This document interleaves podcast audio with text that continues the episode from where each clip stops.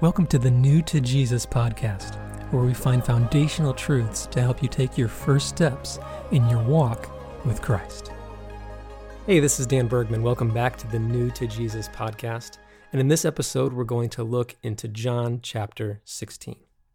To recap what we've looked at so far, we've talked about our mission as believers as causing others to believe in the Messiah and bringing all glory to God. We've also seen that Jesus has given us a new commandment to love each other as he has loved us. We also have a new condition of hatred from the lost world because of Jesus' testimony. And the last thing we talked about is our new companion in ministry and life, the Holy Spirit. Chapter sixteen begins by continuing this thought. As we look in the last verse, or last couple of verses of John chapter fifteen, starting in verse number twenty-six, to kind of bring us up to verse one of sixteen, it says, "But this cometh to pass," in verse twenty-six of chapter fifteen, "that the word might be fulfilled that is written in their law, they hated me without a cause. But when the Comforter is come, whom I will send unto you from the Father, even the Spirit of truth, which proceedeth from the Father, he shall testify of me, and ye also shall bear witness, because ye have been with me from the beginning."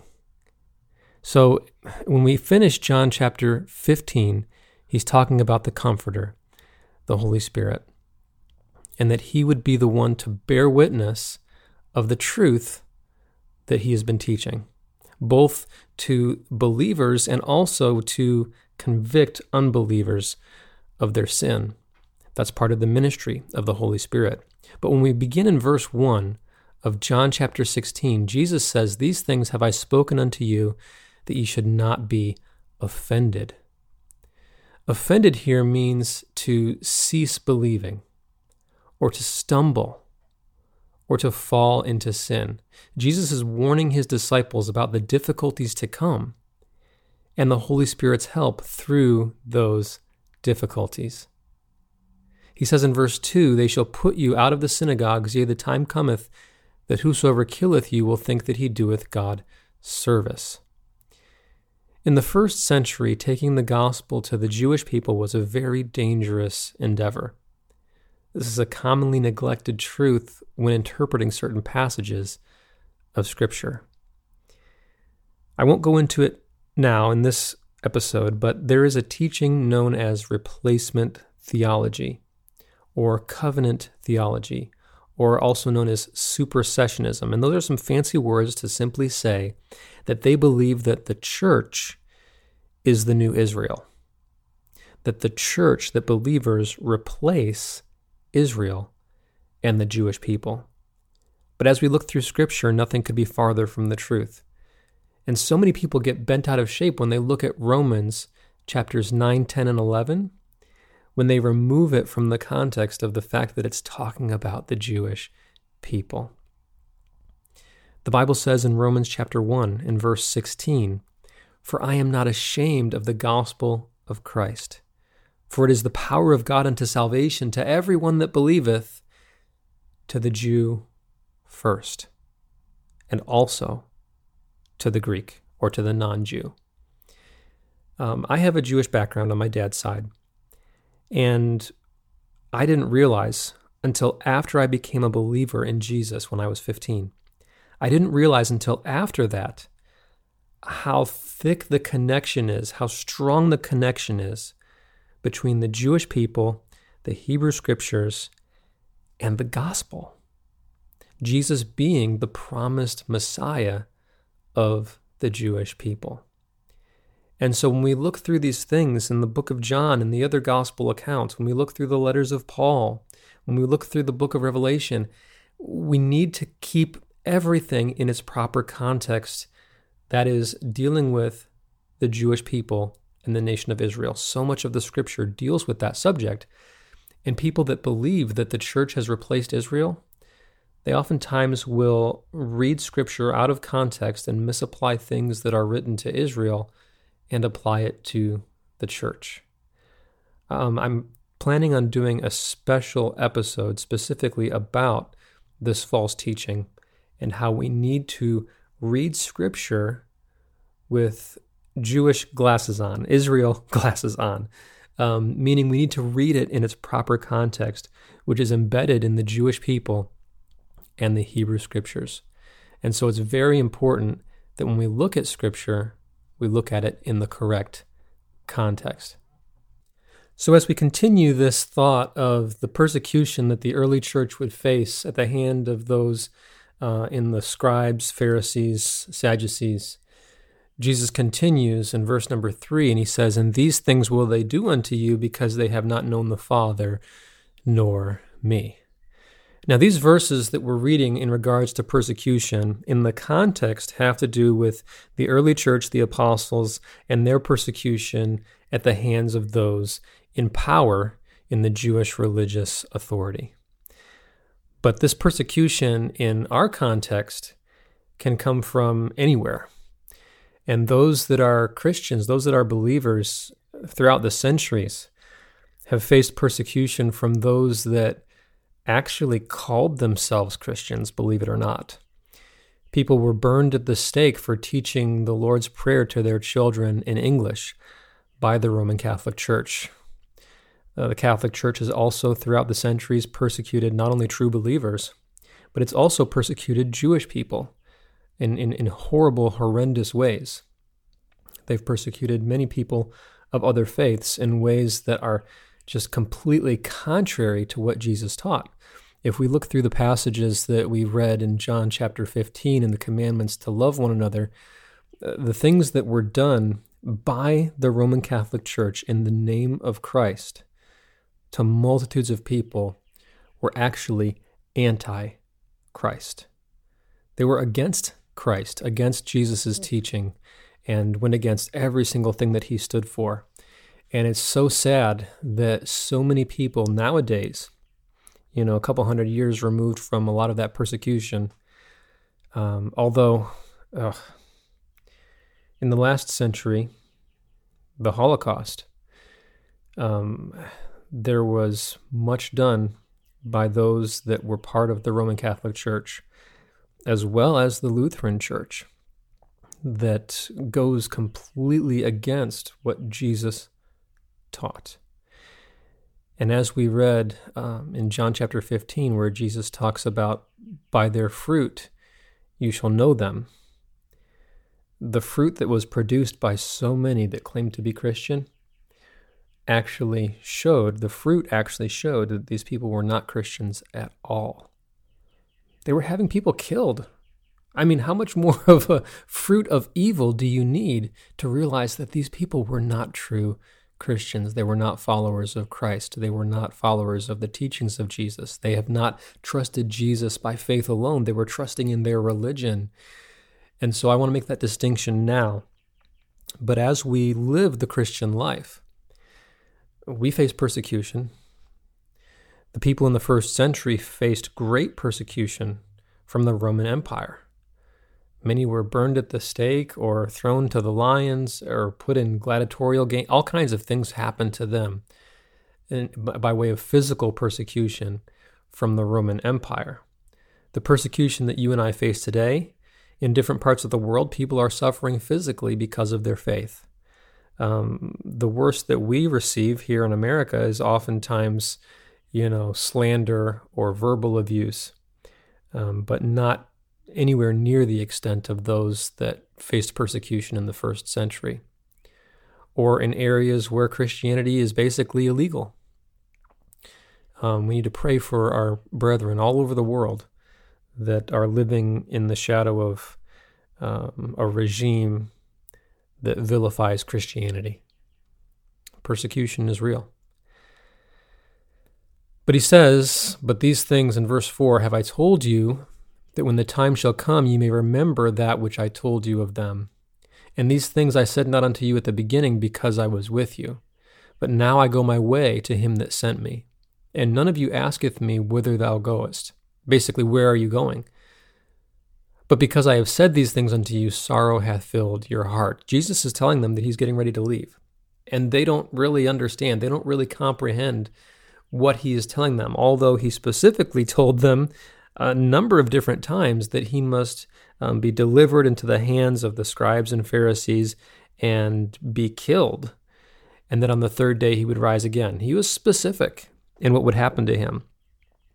But they're confused because a lot of them had the idea that he was going to deliver them from Roman oppression. And so when it starts to get real, and he's like, the time has come, I am about to depart out of this world, they're starting to get afraid, they're starting to get sorrowful. And he says, because I've said these things unto you, sorrow hath filled your heart. Nevertheless, I tell you the truth. It is expedient or beneficial for you that I go away. It's beneficial for you that I die. For if I go not away, the Comforter, which we've learned is the Holy Spirit, the Spirit of truth, if I go not away, the Comforter will not come unto you. But if I depart, I will send him unto you. Jesus was going to die. He was going to rise again three days later. And then he was going to ascend into heaven.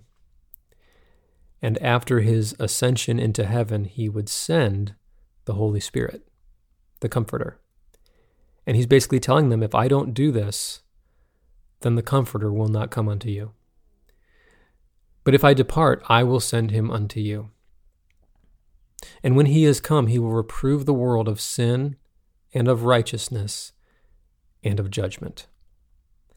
The Holy Spirit has a ministry to the unsaved, and that's to reprove them, basically to convict them of their need.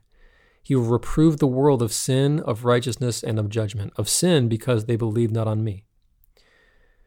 The Holy Spirit is one to bring to light our guilt, our sin, and our condemnation before God if we don't know Jesus as our Savior. He will convict the world of these things.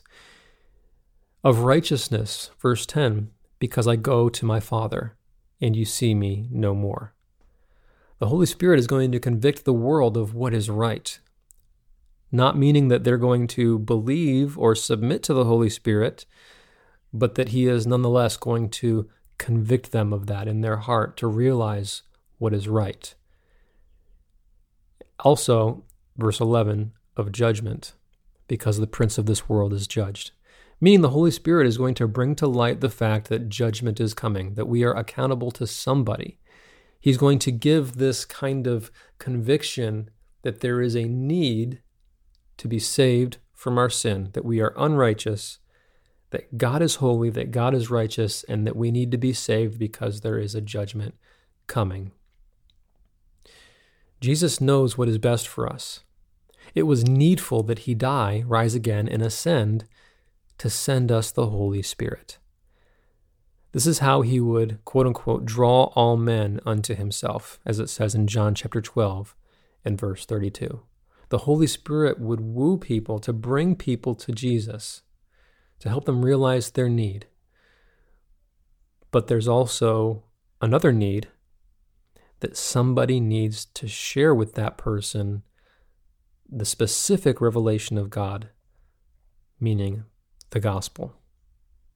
The Holy Spirit will help them to know that they're guilty. The Holy Spirit will help them to know that there is a holy God that they are accountable to, but they need somebody to tell them the answer to that condemnation is Jesus. The way to receive salvation from that condemnation is only through Jesus. And you and I, we have been given the task to partner with the Holy Spirit and share the gospel with a lost and dying world. Jesus says in verse twelve, I have yet many things to say unto you, but you cannot bear them now. See, the Lord doesn't give us everything at once. His yoke is easy, his burden is light. He's there to strengthen, encourage, and grow us, not to beat us into the ground. And his conviction is loving, but firm and true. And so he holds back on some things because he says, disciples, if I told you everything, you wouldn't be able to bear it right now. Verse number thirteen, Jesus says, howbeit when he, the Spirit of truth, is come, the Comforter, the Holy Spirit, he will guide you into all truth. For he shall not speak of himself, but whatsoever he shall hear, that shall he speak, and he will show you things to come. The disciples, the apostles, they were going to receive revelation from God about what was to come. One of the foremost prophetic books of the New Testament was written by the same apostle, the same disciple that wrote this, the Gospel of John. That same John wrote first, second, and third John, and then he also wrote the book of Revelation. And so the Holy Spirit was going to give the apostles prophetic truths about the future. We find these written and penned in the completed Word of God. The Holy Spirit was going to lead them into these truths. Now, I don't believe this is referring to believers being given revelations and prophecies throughout the ages, okay? It's not that you and I are going to have heavens opened and God giving us another book of the Bible. God's revelation to mankind is complete. The Bible says that there would come a day when prophecies would cease. I believe that that day came with the completion of the revelation of the Word of God in the first century. When the book of the Revelation was finished, the last book of the New Testament, I believe that that was the final prophetic word. What this verse is talking about is that the penmen of Scripture, those that wrote the Scripture, would be inspired by the Spirit of God and moved by Him to write the words of Scripture, which you hold in your hand or have on your phone. It's a completed revelation. Now, that's not to say that the Holy Spirit doesn't speak to us in, in, in a way of illuminating the Word of God to us. The Word of God, the Bible, is how God speaks to us today. When you read the pages of Scripture, if you have the Holy Spirit within you, there's many times when the Holy Spirit will just prick your heart or prompt you to feel like God is just speaking directly to you. And He makes that real in your heart and life. It's not like an audible voice, but it's a leading, it's a prompting, it's a conviction. That's how the Holy Spirit works through the Word of God to teach us and to guide us. And however the Holy Spirit leads or guides us will never, ever, ever contradict the written Word of God. The Holy Spirit's not going to tell you to do something that the Bible says not to do. You can mark it down and be assured that whatever you're hearing, if it says things that aren't contrary to the Word of God, that that voice or that whatever it is you're hearing is not from God. It's not the Holy Spirit. The Holy Spirit isn't going to be an audible voice. And I, I've gotten messages from people and comments from people, how do I hear the voice of God? I want to hear the Holy Spirit. I, I feel like He's not speaking to me. How, how do I hear the voice of God? It's as simple as this. Open your Bible. Ask God to reveal to you if there's any sin in your life, anything that you've not confessed and repented of. Something that's between you and the Lord.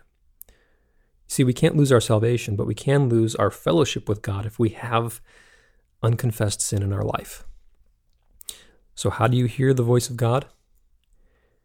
Open your Bible. You ask God to reveal to you if there's any unconfessed sin in your heart and life. You confess it, forsake it, repent of it, make it right with God. And then as you read the words of God, the Holy Spirit will help you to understand how those truths can apply to you.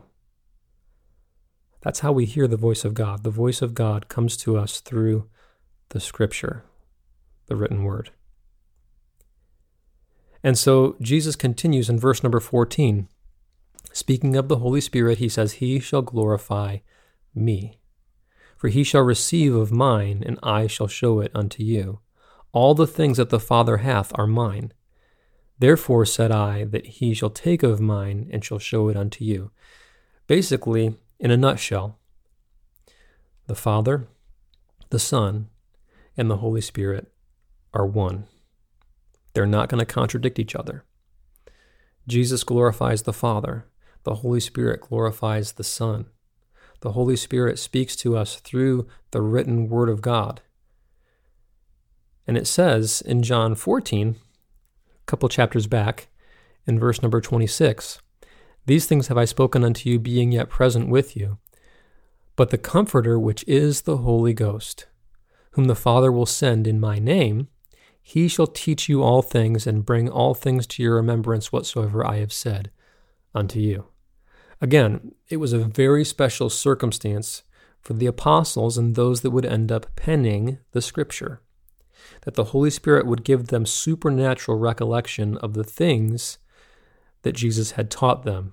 It also says in Second Peter one twenty-one, "For the prophecy came not in old time by the will of man, but holy men of God spake as they were moved by the Holy Ghost." The Bible also says that all Scripture is given by inspiration of God. And that word inspiration means God breathed. Okay? God is the author. And those that wrote the Scripture were simply the penmen.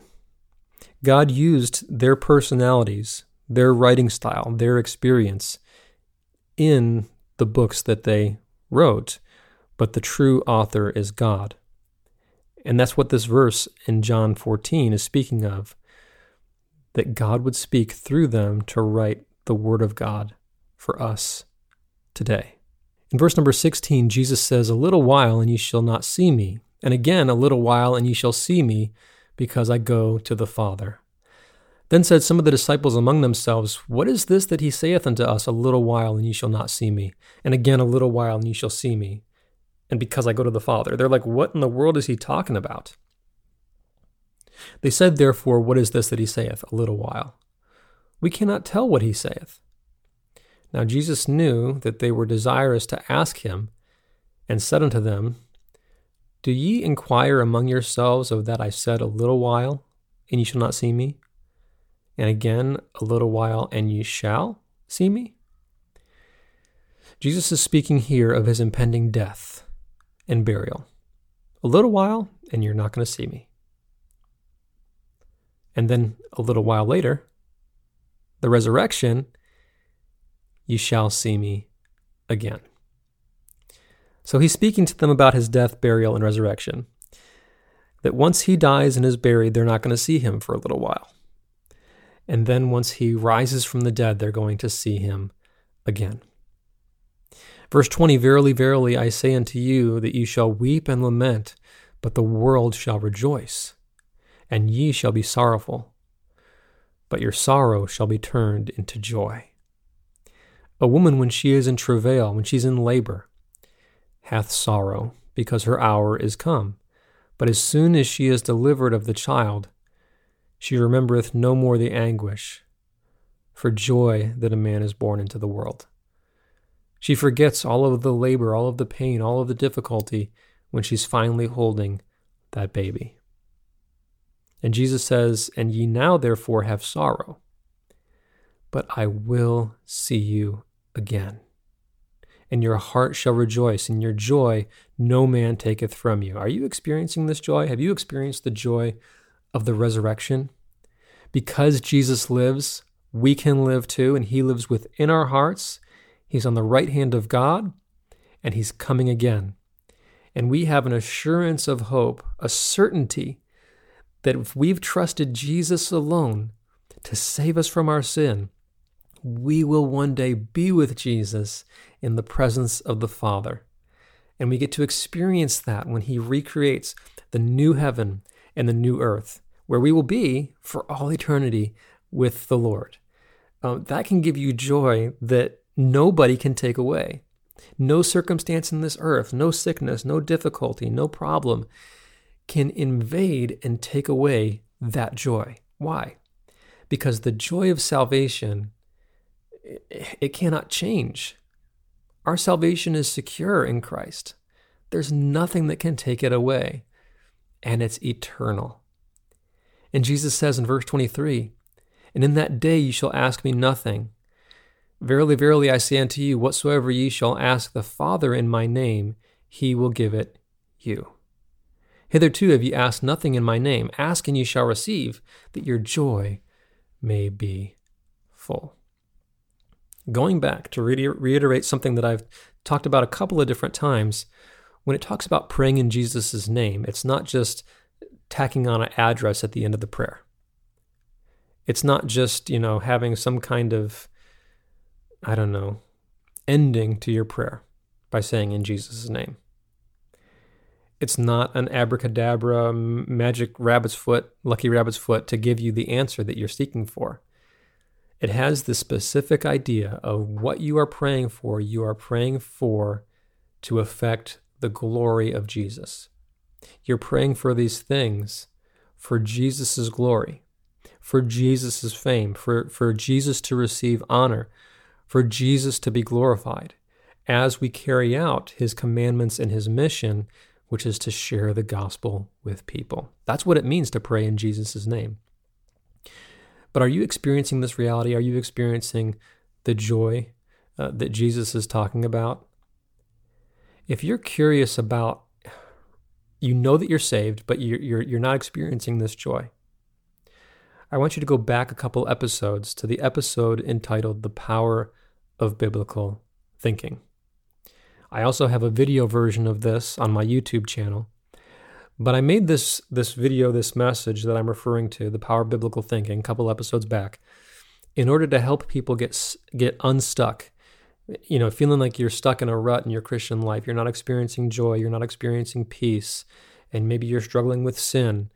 There's a lot of different things that can go wrong in the life of a Christian if we're not thinking biblically, if our perspective isn't adjusted correctly regarding so many things about our faith.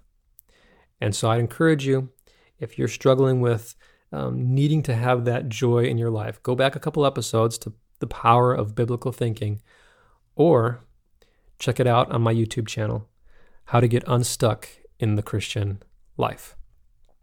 But as we continue in John chapter sixteen, verse number twenty-five, he says, "These things have I spoken unto you in proverbs, but the time cometh when I shall no more speak unto you in proverbs." What's a proverb? A proverb is like an illustration. It's an illustration to convey a truth, but it also is kind of, sometimes has veiled meanings, meaning those that are just looking to trip Jesus up, those that just want to catch him and, and, and, and try and make him look bad, they're not going to understand the meaning of the proverbs or the parables. They're not going to understand those things. But those that are sincerely, truly seeking for the truth, they're going to understand the meaning behind the parables and proverbs that Jesus speaks. So he says, "These things have I spoken unto you in proverbs, but the time cometh when I shall no more speak unto you in proverbs, but I shall show you plainly of the Father. At that day you shall ask in my name, and I shall not say unto you that I will pray the Father for you, for the Father himself loveth you, because ye have loved me, and have believed that I came out from God. I came forth from the Father, I am come into the world. Again I leave the world and go to the Father." Jesus is our advocate. Jesus is our, our high priest. He is the mediator between God and man. The Bible says in Hebrews chapter four, verse fourteen, "Seeing then that we have a great high priest that is passed into the heavens, Jesus the Son of God, let us hold fast our profession. For we have not a high priest which cannot be touched with the feeling of our infirmities, but was in all points tempted, like as we are, yet without sin. Let us therefore come boldly unto the throne of grace, that we may obtain mercy and find grace to help in time of need." You ever felt like nobody understands? Nobody can identify with what you're going through? Jesus can. Jesus can. The Bible says that in every single way that you and I can go through a trial, every single thing that you and I can face, every single thing that you and I can be tempted with, Jesus has experienced all of those things, yet wholly and completely and totally without sin. So he's able to identify with us in everything that we face. And then in addition to that, when Jesus was on the cross, do you know what he suffered? Do you know what he experienced? he experienced the entire complete wrath of God for the sins of the world. Jesus experienced that. Even though he had no sin, he never sinned, he took on the punishment, he took on the wrath. The Bible says that he made him who knew no sin to become sin for us, that we might be made the righteousness of God in him. Jesus experienced it. The Bible doesn't say, but odds are, when we come to the end of Jesus' earthly ministry, end of Jesus' earthly life, Joseph is no longer in the picture. As Jesus is on the cross, he tells the Apostle John, he says, basically, you're going to have to take care of my mother. He commits Mary into the trust and care of John. He wouldn't have had to do that if Joseph was still there. And we read in the Bible, in the book of Luke, that Joseph was a just man. He was an honorable man. He was one that followed the God of the Bible. He was the one that wanted to do right. And putting Mary away privately, you know, he wanted to divorce her when he found out that she was with child. He wanted to divorce her privately, the Bible says, because he was a just man. He didn't want to drag Mary's name through the mud. He wanted to do what was right. And then he finds out that the child that she had was from the Holy Ghost, that she had not been unfaithful, but that the one that she carried in her womb, supernaturally conceived, was actually the Messiah, the Son of God. And so Joseph and Mary raised Jesus together, Joseph being kind of like a stepfather figure, if you will, Jesus' earthly father. But by the time Jesus is on the cross, Joseph is no longer there.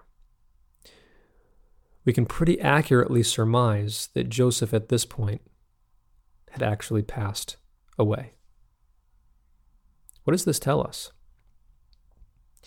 It tells us that Jesus knows what it's like to watch a loved one suffer and pass away. And perhaps even more devastating than that, Jesus would have had the power to heal him. But it simply was not the Father's will for him to do so. Jesus can identify with you. In tiredness, in fatigue, in being rejected, all of his best friends, at the moment that he needed them the most, they all left him, which we're going to read in a couple of chapters here when that actually takes place. They all forsake him.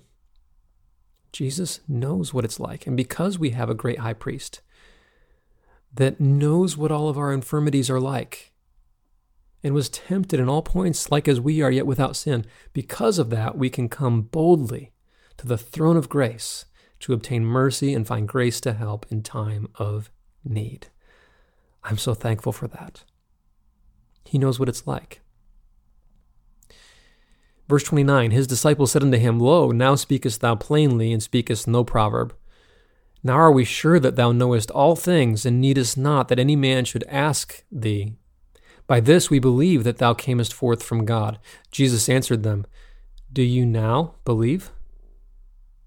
Behold, the hour cometh, yea, and is now come, that ye shall be scattered, every man to his own, and shall leave me alone. Jesus is prophesying, you're all going to leave me. He says, yet I'm not alone because the Father is with me. So a real quick fulfillment of this verse happens in Matthew chapter twenty-six, verse fifty-six, where it says, Then all the disciples, all of them, forsook him and fled. Just as Jesus said, when things got tough, when things got scary, they all ran from him and left him to suffer alone. And then in verse thirty-three, Jesus says, These things have I spoken unto you, that in me ye might have peace. In the world ye shall have tribulation, but be of good cheer. I have overcome the world. How amazing is that? We can have faith. We can have joy. We can have hope, not because of anything that we can do, not because of anything that's within our own power, but because of what Jesus already did for us on the cross. We can have his peace in the midst of a tumultuous world. In the midst of a scary, chaotic world, we can have Jesus's peace and Jesus's joy. I hope this has been a blessing to you. I look forward to seeing you in the next episode. Thank you so much for listening to the New to Jesus podcast. You can go to our website, new to jesus dot com. That's new, the number two, jesus dot com. If you'd like to find me on social media, you can find me on Instagram and TikTok at daniel bergman ninety-nine. And if you'd like to rate and review this podcast on iTunes, that helps us to get in front of more people to help them take their first steps as new believers in Jesus.